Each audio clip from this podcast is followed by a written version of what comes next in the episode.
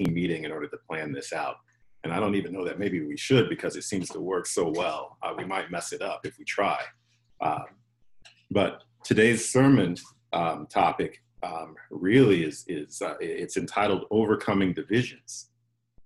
Overcoming Divisions. And so we're going to look at a very familiar passage in John chapter 4, verses 3 through 30. And it's the passage on the woman at the well, the Samaritan woman at the well that Jesus meets. Um, but we're going to look at it from a little bit of a different lens. Um, you all know that I work in different parts of the world, um, and I have the opportunity then to uh, be in fellowship with Christians in many other places from many traditions. Um, and we have a chance to, to share in terms of how we look and read scripture and what God is doing in different parts of the world. And you know that I've been working uh, with a team in Beirut, Lebanon over the past week.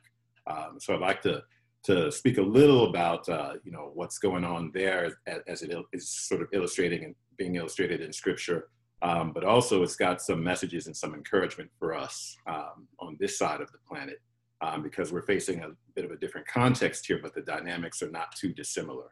Um, but God's solution and God's word is the same and it applies across the world. Uh, so we'll listen with maybe some new ears and a fresh perspective today to something that we're very familiar with. So, on overcoming divisions, I like to start with a bit of a, a, story um, to sort of set the stage for where we're going to go with the passage. Um, so, there's there's an author um, I like to watch uh, book TV, which is basically the most boring TV show there there is. Okay, but it's authors talking about the books that they've written. Um, and this one author was talking about a book that she had written years back, um, and it's a, a, real person, a story about a real person named Big Annie Clements. Big Annie Clements. Um, and Big Annie Clements lived in the early 1900s. She actually was um, almost lost to history so not many people know about her. Uh, but there are some historians that were doing some work trying to do uh, an examination of what we call the, the copper strikes in 1913. 1913 and 1914, there were a series of strikes that went on in copper mines uh, in the Upper Peninsula of Michigan. I used to live in the Upper Peninsula of Michigan.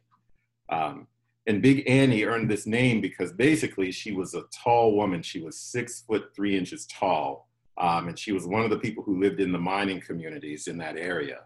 In the mining communities of that area in that time, um, mining work was dangerous. It was quite perilous. And so Big Annie and her husband, who lived amongst these communities, uh, she would earn a few extra coins every here and now because she would work within the company, the mining company, filing its paperwork. And so what she started to notice in filing the paperwork, though, over, over years is wow, this is dangerous work, and a number of people do die in the mines, in mining accidents. But she, as she filed the death notices in the company, she notices that there were many more death notices than people were actually talking about in the communities. Many more people were actually dying than people were actually aware of because the communication of those who would have passed away seemed so much less than the number of people who are actually dying in these mines.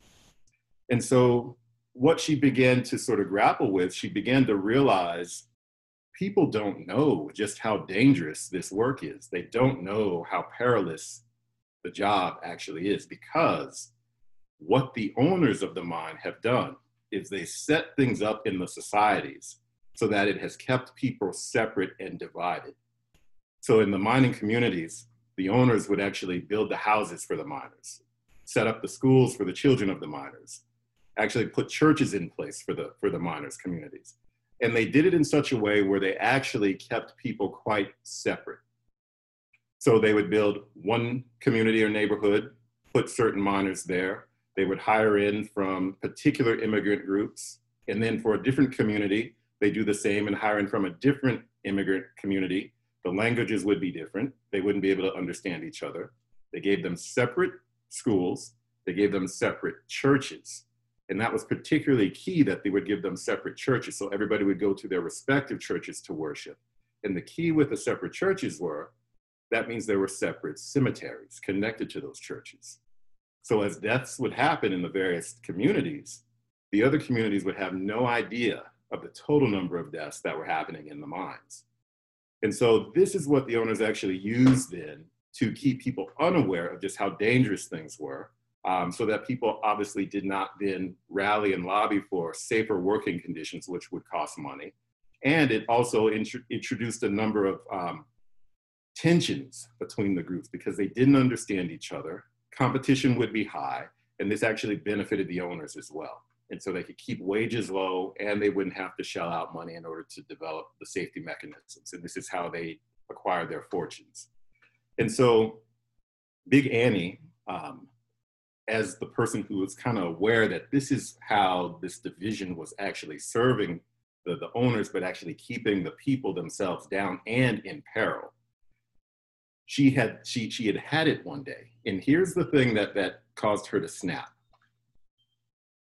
Her husband was late coming home from work, and the miners they got off of their shifts shifts and they they showed up at the house like clockwork, and and she said the experience of your husband not walking through the door when you are aware of how dangerous the situation is and what that could mean.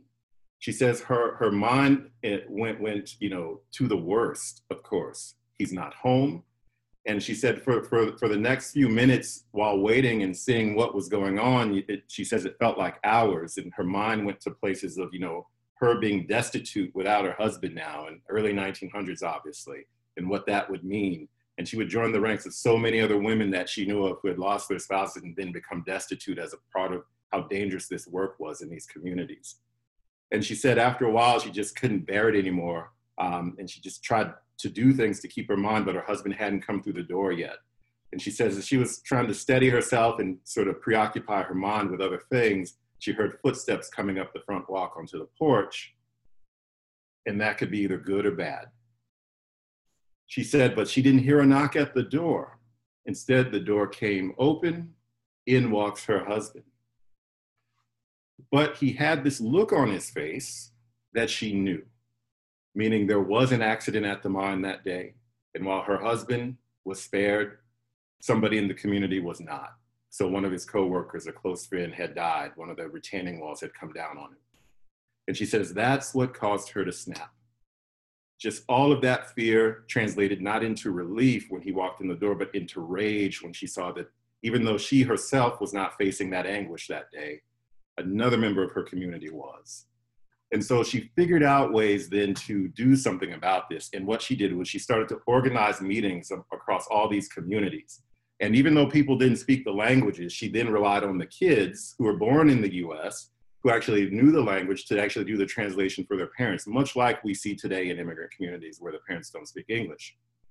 And at these meetings that she would organize, she would, she would lead off with one question, one question for all the copper miners and their wives and their kids who are there. She would ask this question What is the cost of copper? What is the cost of copper? And the translations would go through the meetings and then eventually somebody would speak up. Well, 15 and a half cents a pound. She'd respond, no. What is the cost of copper? And eventually people would actually start to understand her question, which was what was not the price of copper is not what she was asking. What is the cost of copper? And then one by one, you could hear people across the room start to speak up as they understood her question.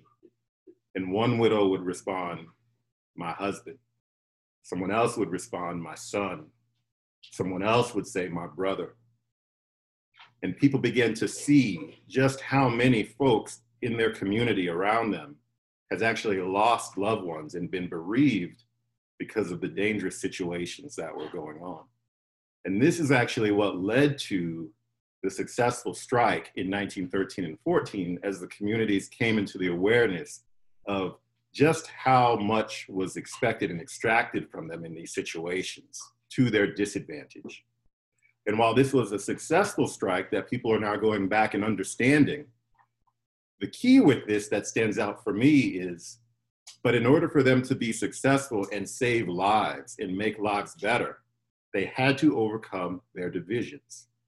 Their divisions had to be overcome for them to actually experience life, to actually experience saving and improvement. Hold on to this frame. Because when we talk about overcoming our divisions, number one, this is something that is a problem that continues to exist.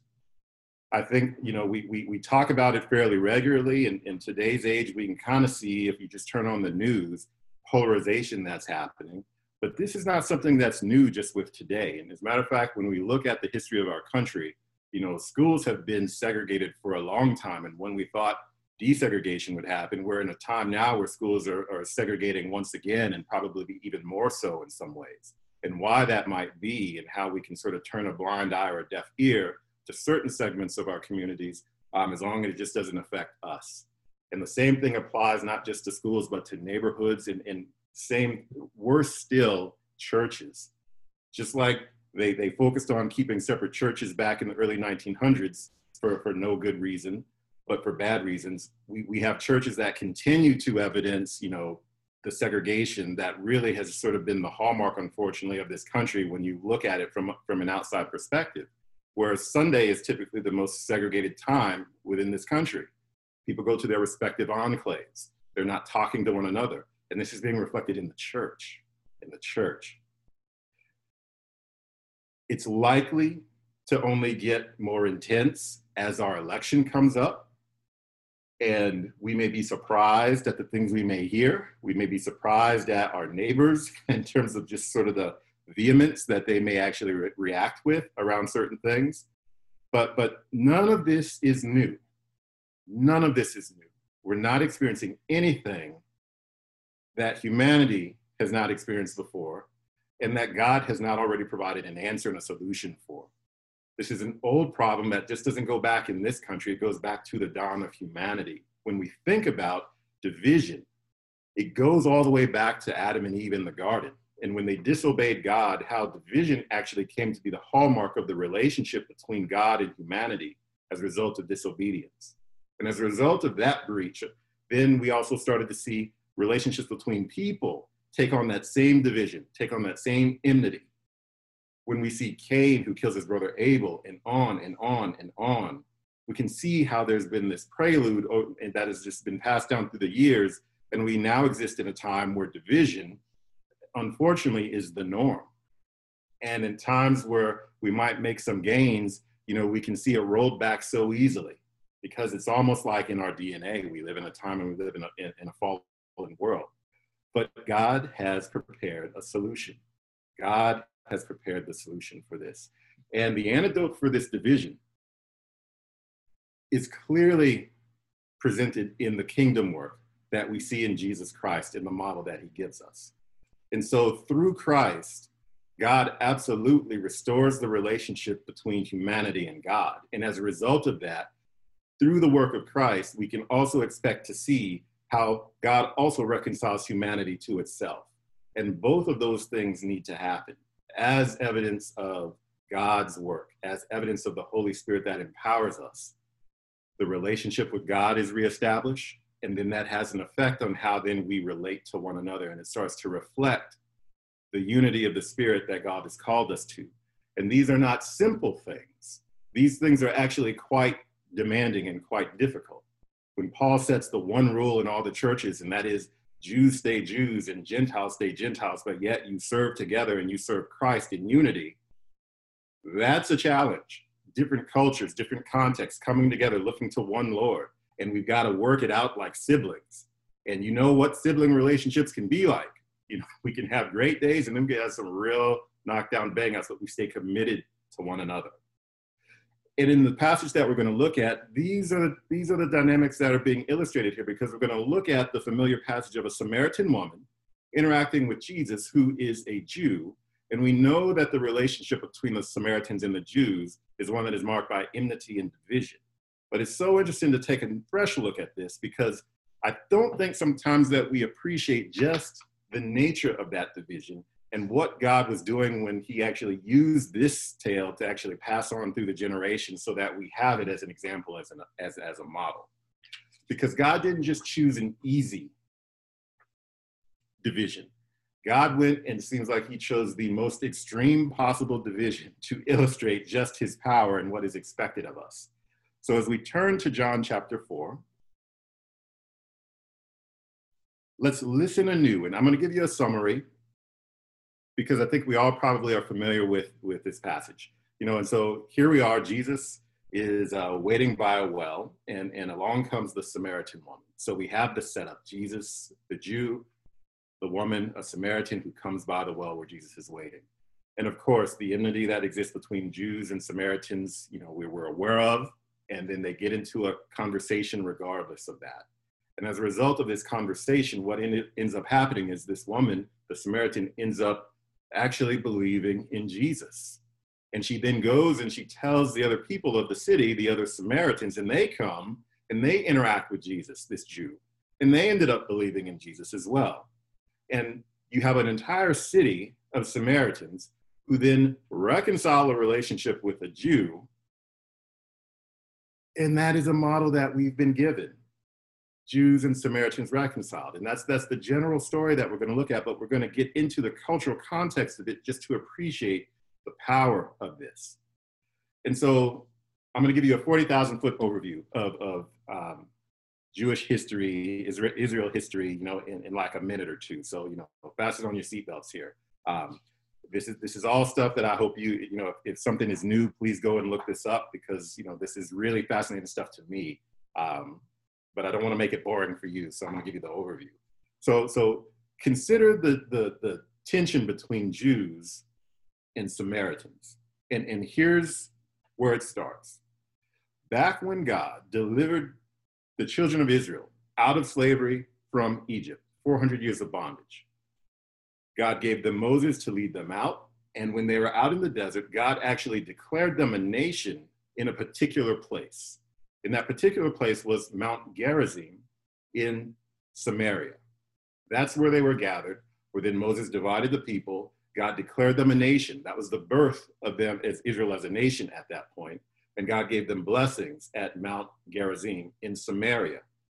And then over the years and over the decades and over the centuries after, thereafter, Mount Gerizim in Samaria was the center point of worship for the Israelite people because that's where God declared them a nation and that's where God actually gave them the blessing. When other invasions would happen amongst the tribes, because they existed as this loose federation of independent tribes, they would come together under particular leaders who would then repel enemies that would be a threat. And those people were called judges. And this is when you read the book of Judges, that was the structure of Israel. After a while, though, they actually became quite nervous about the threats around them. And instead of then relying on God to raise up judges, they would sort of reject that idea and say, no, we need to be organized under a monarchy, under a kingship. Therefore, we know here's who we'd rely on and here's what we look to to repel the enemies. We don't have to sort of wait for God to, for somebody to show up. And so, with that, then they elected Saul as their first king. All of the tribes came together around Saul. They, they were still based in the Samaria region. They still looked to Mount Gerizim as the center of worship. And then Saul then started to operate in such ways as monarchs do, and not everybody appreciated that and I'm saying this lightly. and then Saul then turned over reins to David, and we all know about King David, the great king. But here's what David ended up doing David moved the focal point of worship from Mount Gerizim to Mount Zion in Jerusalem. David did that. So if you look at 2 Samuel's chapter, 2 Samuel chapter 5, David made that move. And with that move, yes, the people of his tribe, Judah, and another tribe, they were okay with that, but 10 of the other tribes were not okay with that. Some of you probably do have experiences where in churches we try to make some changes, and that is just one of the most difficult things to do in a church. People resist change, particularly when it's around how they worship. And try to change the drapes, try to change the color of the carpet, and you can get a church split, let alone try to change the focal point of worship from which God has delivered you out of bondage and, and to make a major move like that, um, yes, 10 tribes had a problem with that, unaware that God was actually unfolding and setting up the stage for his kingdom to come. And so they make this move. The people do not like it, many of them do not like it. And then on top of that, David passes the reins to his son Solomon, who then decides to double down on this move and build the temple in Jerusalem to solidify the focal point of worship in this new place and tax the people who did not want it in order to build it. And we're not talking a simple tax, we're talking a heavy tax. So we can imagine things that we may actually disagree with on, on a theological, on a spiritual basis, and then we are taxed to actually have to pay for it. That is the breeding ground for a problem. And indeed, after Solomon passes the reins, they can no longer keep the country together, they split. And then you get a northern kingdom of 10 tribes, and you get a southern kingdom, Judah, ruled by the king, eh, the, the Davidic line, David's sons. And so this northern tribe then decides to go back to the good old days. And they take the idea of the capital and they put it back at Mount Gerizim. And they put the capital city back in Samaria. And you know? All those other books of the Bible and the prophets that are now talking, um, Isaiah and all those people, they're, they're, they're in favor of this Davidic king line. And so we're going to reject that and we're going to keep to the Torah because this is what we had from Moses when God delivered us out, out of Egypt. So we're going to align with and encapsulate our faith as practiced by the faith that we actually had when God delivered us out of Egypt. And to them, that seemed right. To them, that seemed right.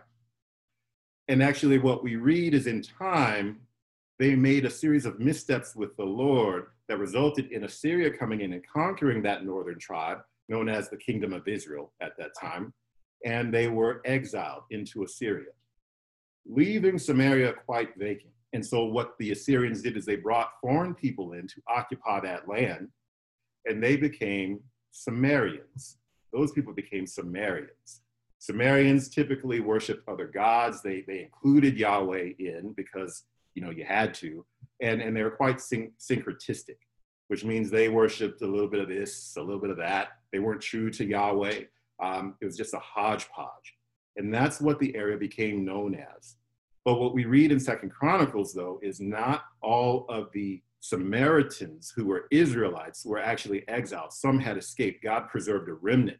And that remnant then referred to themselves as the Shomrim. That means the keepers.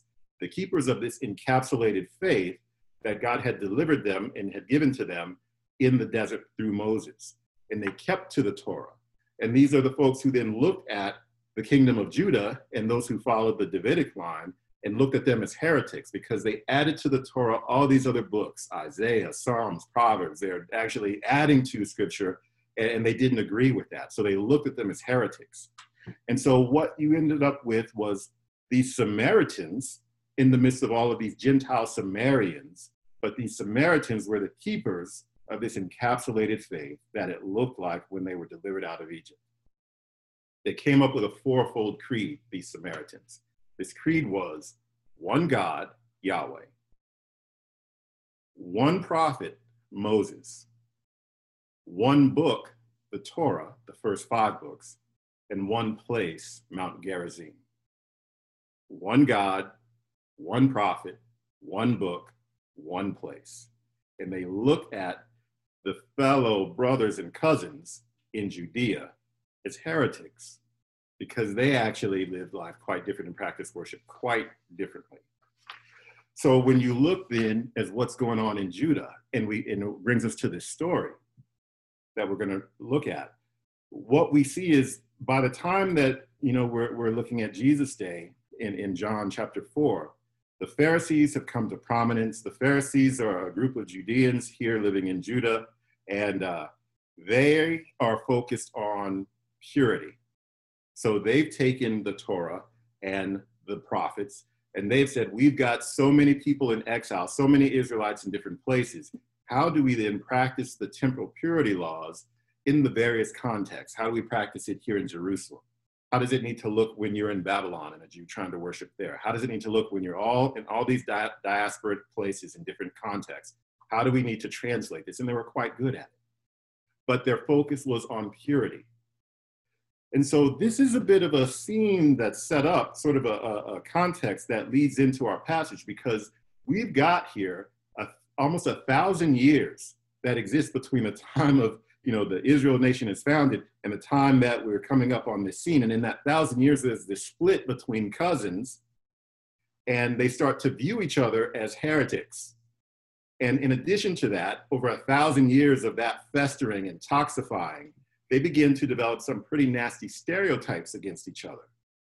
So, so while one side, the Samaritans looked at the Jews, the Judeans, as heretics, the Jews, the Judeans, looked at the Samaritans and labeled them as mixed breed and labeled them as people who just mix in a bunch of religions, trying to equate them with the Gentile Samaritans in that area. And if you look in some of the Talmuds, the Babylonian Talmud that, that govern the life and the culture and the thought of Jewish people, what it actually says there is something quite horrendous when it comes to Samaritans, and particularly Samaritan women.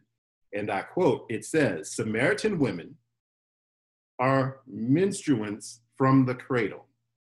Samaritan women are menstruants from the cradle. What that means is they're forever menstruating. Keep in mind, they are focused on purity. And here's what they're saying about Samaritan women. And so they've got this truly negative attitude that exists. They've got something codified in their constitution that governs their life that that down that actually denigrates Samaritan women. And and here we come on the scene then of this meeting where Jesus is waiting by a well without a drinking cup. And along comes a Samaritan woman with a drinking cup, with a drinking bucket. That is the scene. Jewish men despised Samaritan men. But even worse than a Samaritan man would be a Samaritan woman because of the association with impurity, uncleanness.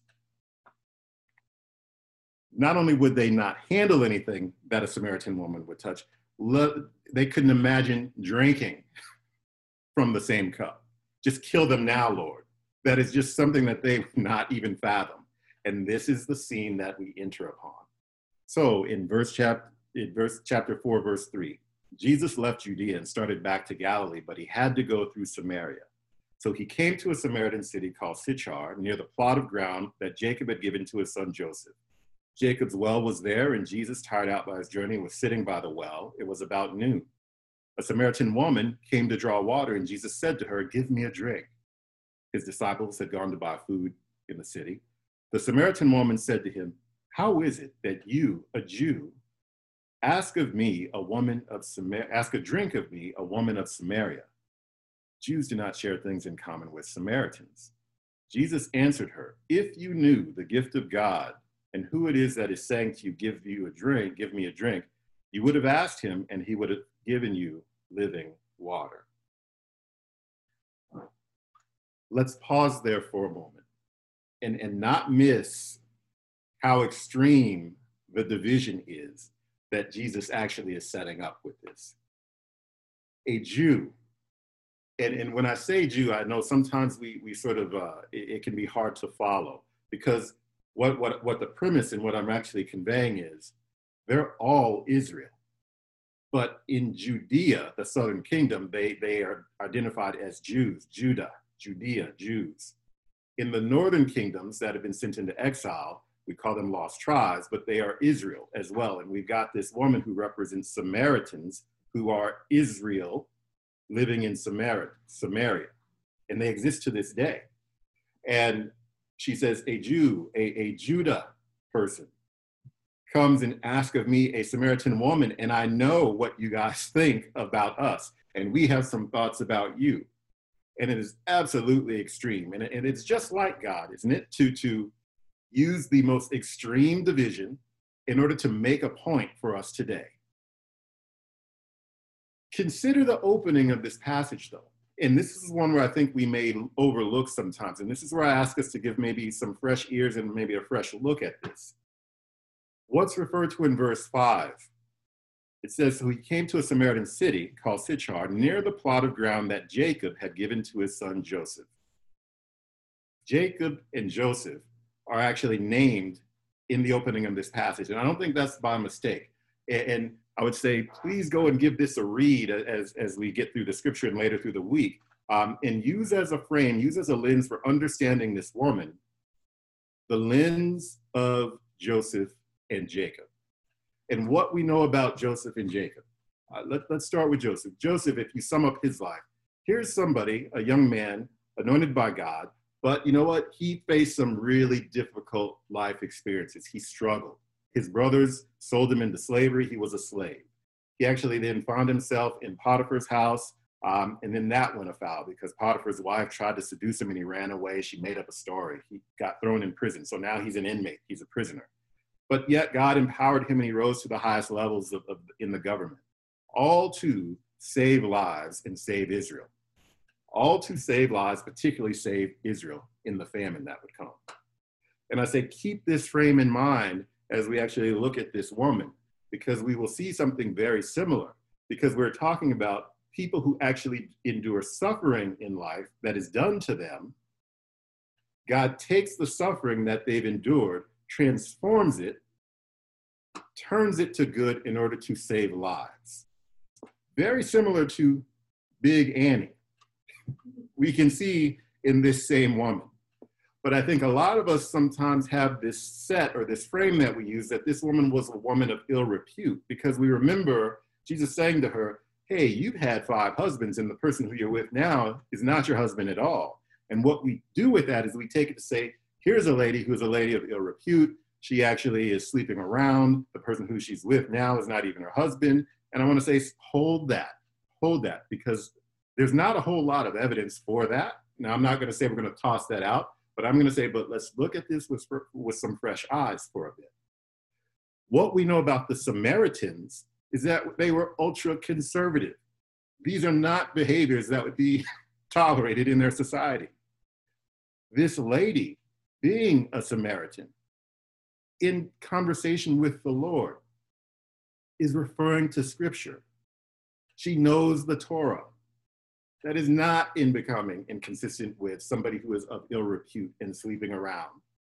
And so, what we can then probably surmise, maybe a little bit more accurately, given that this is how they actually look at this passage in that part of the world where they continue to have Samaritans, where they continue to live in these cultures, is what is likely going on is that we're looking at a lady who, for no fault of her own, her husbands have either died or have left her and divorced her, her, but she has experienced heartache repeatedly in the process of the closest relationships. Heartache repeatedly in the process of her closest relationships. Not once, not twice, five times. If we look at what that can do to an individual, some of us know if you've ever gone through a breakup my goodness, if you've ever gone through a divorce, those can be some lonely times. And I've, I've heard, you know, from, from more than a few, you know that I obviously am a, I'm a therapist, so I talk to people all the time, and these are the things that we are talking about. And when people go through the worst heartache and the heartbreaks, they, they, they don't typically reach out to other people, they go inward. And these are times where if they go inward because they have a faith and a trust in God, oh my goodness, it becomes really intense, their relationship with the Lord. They, they, they, they engage God in ways, you know, they're, they're searching the scriptures, they're in prayer constantly. And God will do more in those seasons probably than in, in their lives in terms of just cultivating and developing a faith in them than, than maybe they can experience in years when things are actually not so bad. God, God can take any situation and, and, and do something with it, but these are painful situations. And as somebody who would be a Samaritan, going through these situations. And, and keep in mind, Samaritan women in the, these ancient faiths, uh, as Israel practiced it, they could not divorce husbands. Husbands divorced them. They were on the receiving end of these things. And so it's just unlikely that you've got a lady who's just bed hopping here. What's likely happening is she's on the receiving end of heartbreak repeatedly and repeatedly. And in each successive heartbreak, I can imagine, this is where, this is all Rick now, this is not scripture, this is me sort of understanding sort of dynamics in people, giving you Rick, all right? I can understand how somebody who is a believer then really leans into the Lord, how the prayers become fervent, how she's searching and trying to understand what is going on here, Lord. How am I supposed to navigate this? How do I make sense of this in the arc of the life that, that you've set before me? And with each successive heartbreak, there are things that she has to do because she's a Torah follower. And these are things that if you've got to engage some of these rituals, you know, women don't, women might have to do it once if they lose a husband. And, and but imagine five times, it's the repetition of having to engage these rituals around these heartbreaks. And she is tired. And she is tired. And that is what is being captured in her conversation with the Lord. Because as she pulls in, I can imagine that she's been in an ongoing conversation with the Lord, not just at this well, but for years around this heartbreak. As a matter of fact, I can imagine maybe even earlier that morning, she was in a conversation with God, grappling. And this is where I think of Jacob, who wrestled with the Lord. And he's mentioned in the outset of this scripture. And when you got somebody who's an ongoing, long wrestling with the God and engagement with God, you know, God's going to honor that somehow. And so I can imagine in her her ongoing grappling with the Lord around her life circumstances, you know, God probably then directs her, "Will go to the well." I would imagine God directed her to do that. And when she goes to the well, little did she know she's going to continue the conversation. And so while we look at this scripture as, oh wow, Jesus struck up a conversation, no, I would imagine there's something that probably felt kind of familiar in this conversation to this lady because it's a conversation that no doubt she had been having for years with this same person, if you get what I'm saying. And so Jesus just picks it up at this point. And Jesus engages her in a way where he catches her ear. But but but the the, the packaging is one of Judean, Samaritan, a thousand years of animosity and division that God is going to bring down. And so if you read the scripture, and it looks like they're talking about water and a well. And how does Jesus get the water? Because he doesn't have a bucket. Make no mistake, this lady who is not necessarily in the position because of the pain that she's been in to just invite people into her inner world is speaking about issues of faith. She has grappled with the Lord. When you think about water in this passage, think about faith. Jesus is saying, if you knew who it is that's asking you, and you've been asking, and you've been asking, and you've been asking over the years, and here we are, and now's the time, you'd have asked him, give you the faith that allows you to not have to continue to stay on this grind and continue to come back to the rituals in the same way, continue to have to then re- live out these heartbreak and these rituals, that, that treadmill that you've been on. You don't have to stay on it. The time is now here for something new, for something different. And something about this doesn't cause the woman to repel, but it's what she needs to hear. And she leans in and then she starts to ask him more questions. And these questions are the questions that are the questions for her. There's something about this person who she's talking to that the, the, what she's hearing and what she's getting sounds good. And then she leans in with her deeper questions. And so we get into this part of the scripture in 16 where then jesus says you know what? Go call your husband and come back. The woman answered him i have no husband. Jesus said to her you are right in saying i have no husband for you have had five husbands and the one you have now is not your husband what you have said is true the woman then responds, I see that you're a prophet, enlightenment for her. Our ancestors, and she brings up another piece, another question worship on this mountain.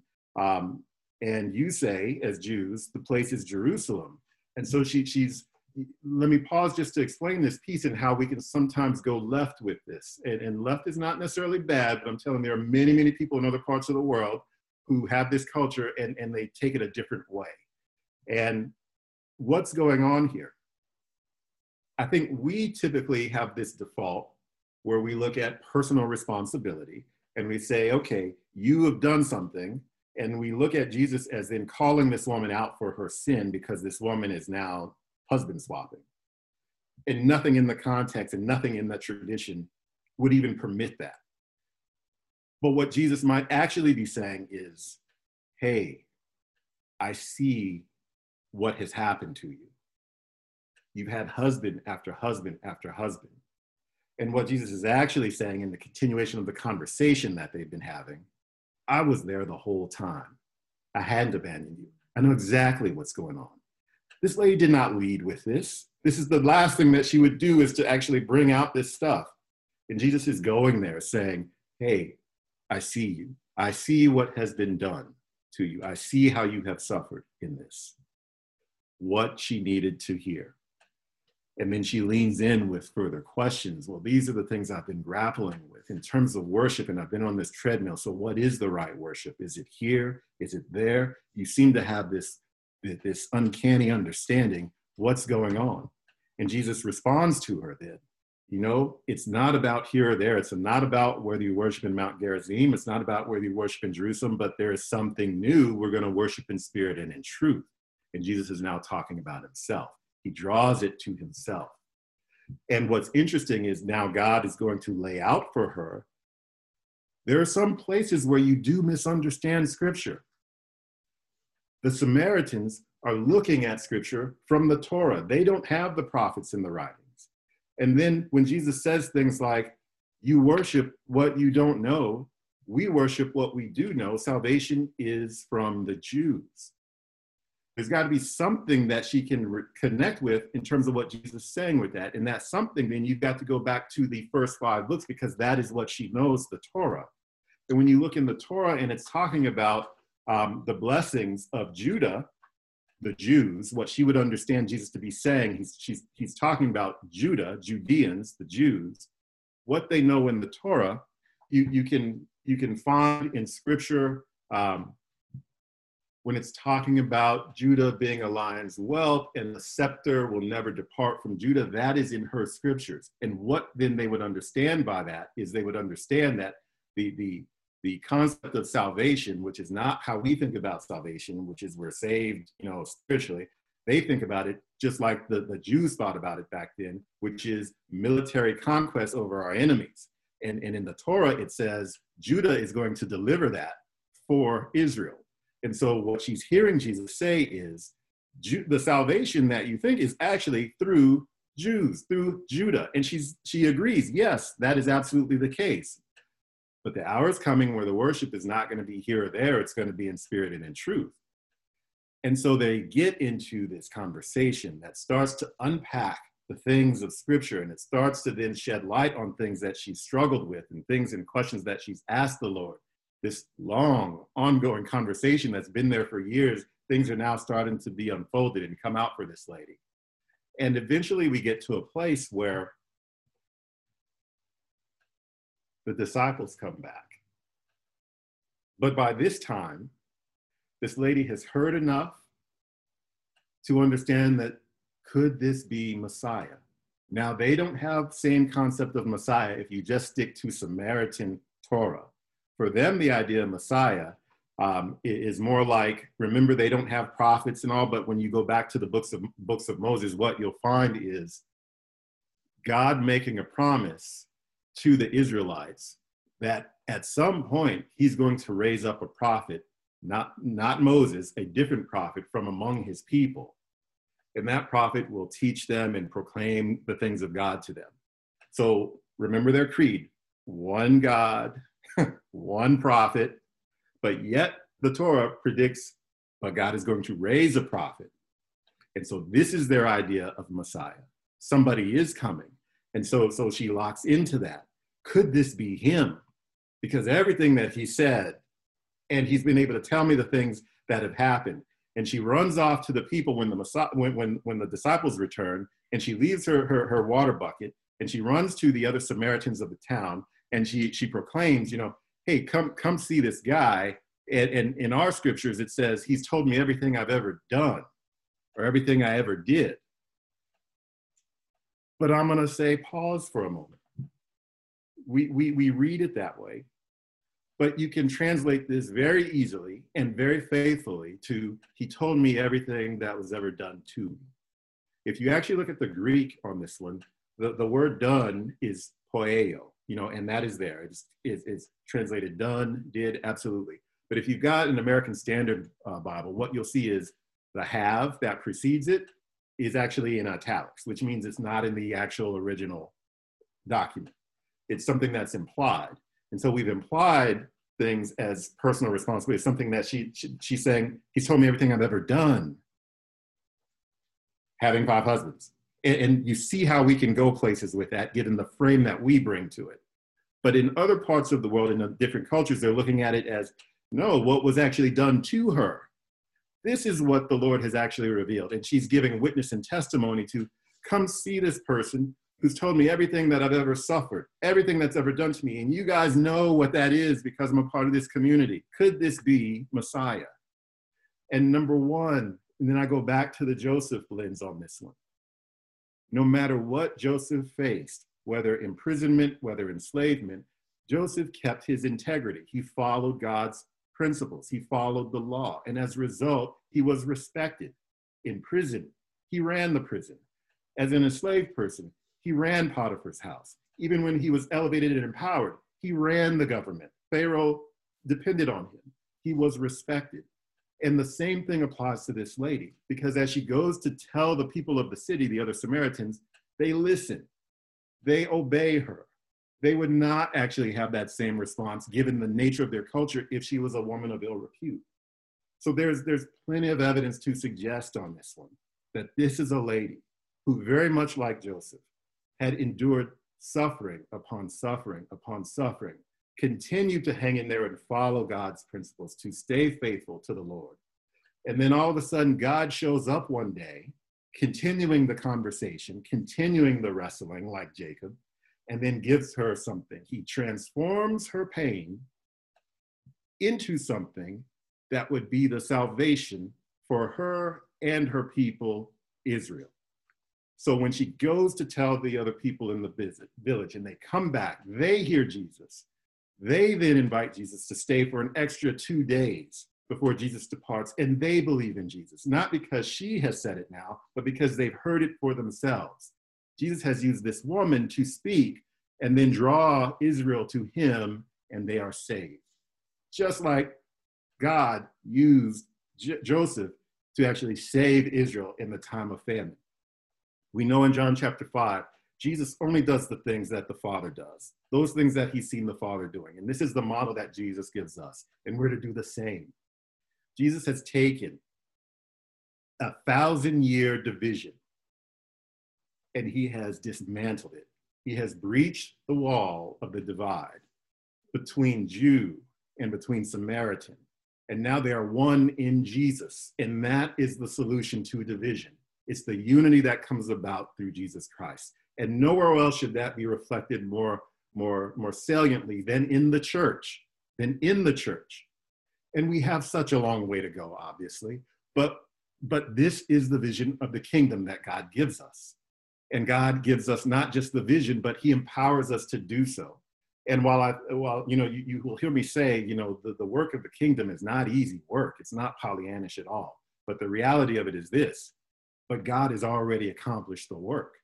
God has already accomplished the work through Jesus Christ. We get the chance now to live into it, to live it out, and to see the kingdom established more and more and more. So, as you think about this passage over the week, I would say, I know this is a very different take on it, and I'm, not, I'm actually not telling you anything new. I would say be, be very leery if somebody's coming to you with something new from Scripture. Um, none of you are little Christians, right? But I'm telling you, the kingdom of God in other places, in other communities, would share a culture with what we actually read. This is how they see it. And if we can develop those connections and those relationships, how I, I feel like I've been blessed to do when I get to travel to these different places, you will see just how many, how rich God's movement and God's work is from the various facets that we get an opportunity to sit and witness it from. And so consider, consider this, consider this frame with this woman. And Jesus said, the things that he sees the Father do, he does. But these are also the things that he expects us to do as well. And when we think about division, and as we navigate the next two or three months or time thereafter, depending on how things go. And the vision seem to accentuate themselves. Remember the vision and what is expected and required of the church, of Christ believers. And I'm not talking about religion at this point. Now I'm talking about what does it mean to actually live the kingdom. And that is how you make the distinction. Because religion, unfortunately, has been used to actually build the dividing wall too often. But the kingdom, the, the vine of Christ, breaches and climbs over and grows over the dividing wall. It, it, it tears it down. And that is what we are to be about. And I'll, I'll, I'll, close with one example, and I'll say, you know, I mentioned that I've been working with this group in, in Lebanon. Um, and, and there's such an example of this kingdom principle of how they're actually tearing down the dividing walls. Um, and it's miraculous and it's amazing. And, and I share it with you just because, you know, we're, we're all connected. And, and I get the opportunity to actually go and witness, you know, but at the same time, you know, this is a testimony that I think God would have for us. And you being my family in Christ, you know, I, I think you're there with me, you know, because you support me and you pray for me. And, and so we're, we're all in this together. But there's a group there that I'm working with. Um, and you know that they've had that huge blast that happened over the past uh, couple weeks back. Um, and with that blast, uh, which you all saw online or on the news, um, tremendous, horrendous. And it leveled parts of the city. And those parts of the city that it did not level, it, it basically ruined the homes. And so you've got 300,000 displaced and homeless people because of that blast. But here's the, here's the problem with it. You just can't go and live someplace else in Lebanon. That's not how things are structured. Lebanon is marked by centuries of sectarian division. You have Sunni Muslims who hate Shia Muslims. And if you wanted to look at what is the most vehement animosity that you can find, take people who claim to worship the same God, but they worship a little bit differently. That is exactly what we're seeing with the Samaritans and the Judeans. And we're seeing it play out with Sunni and Shia. And when we think about sort of the worst of Islam, we're talking about the people who are the, uh, the, the ISIS, ISIS folks. They kill way more Muslims than they do anybody else because of the division between Muslims. That is what's going on with that. But they've got this division Sunni, Shia, they've got Christians there as well. They've got Druze. They've got these four different groups and then sects amongst those four different groups. And they are very, very serious about the sectarianism. You cannot just go and live because you're not welcome in certain areas. And, and they've come through years of violence because of it. So it's not safe to go live other places. So what do you do when you're displaced? Well, then you've got to figure out how you can stay within your sect someplace and figure out how you get there. That's the nature of what's going on there. Because of the blast, though, it killed 300, but it blew all of this glass from this high rise miles. And so what they're dealing with is lacerations. And what those lacerations result in is people needing blood transfusions because of the bleeding. That's the nature of this disaster. The group that I'm working with there is known as Blood for Peace. Blood for Peace was started by two Christians who wanted to actually tear down the dividing walls between people in their country. What they've known, though, is because they've been in years of civil conflict and civil war, they don't have a national blood bank. And so they thought, let's develop one.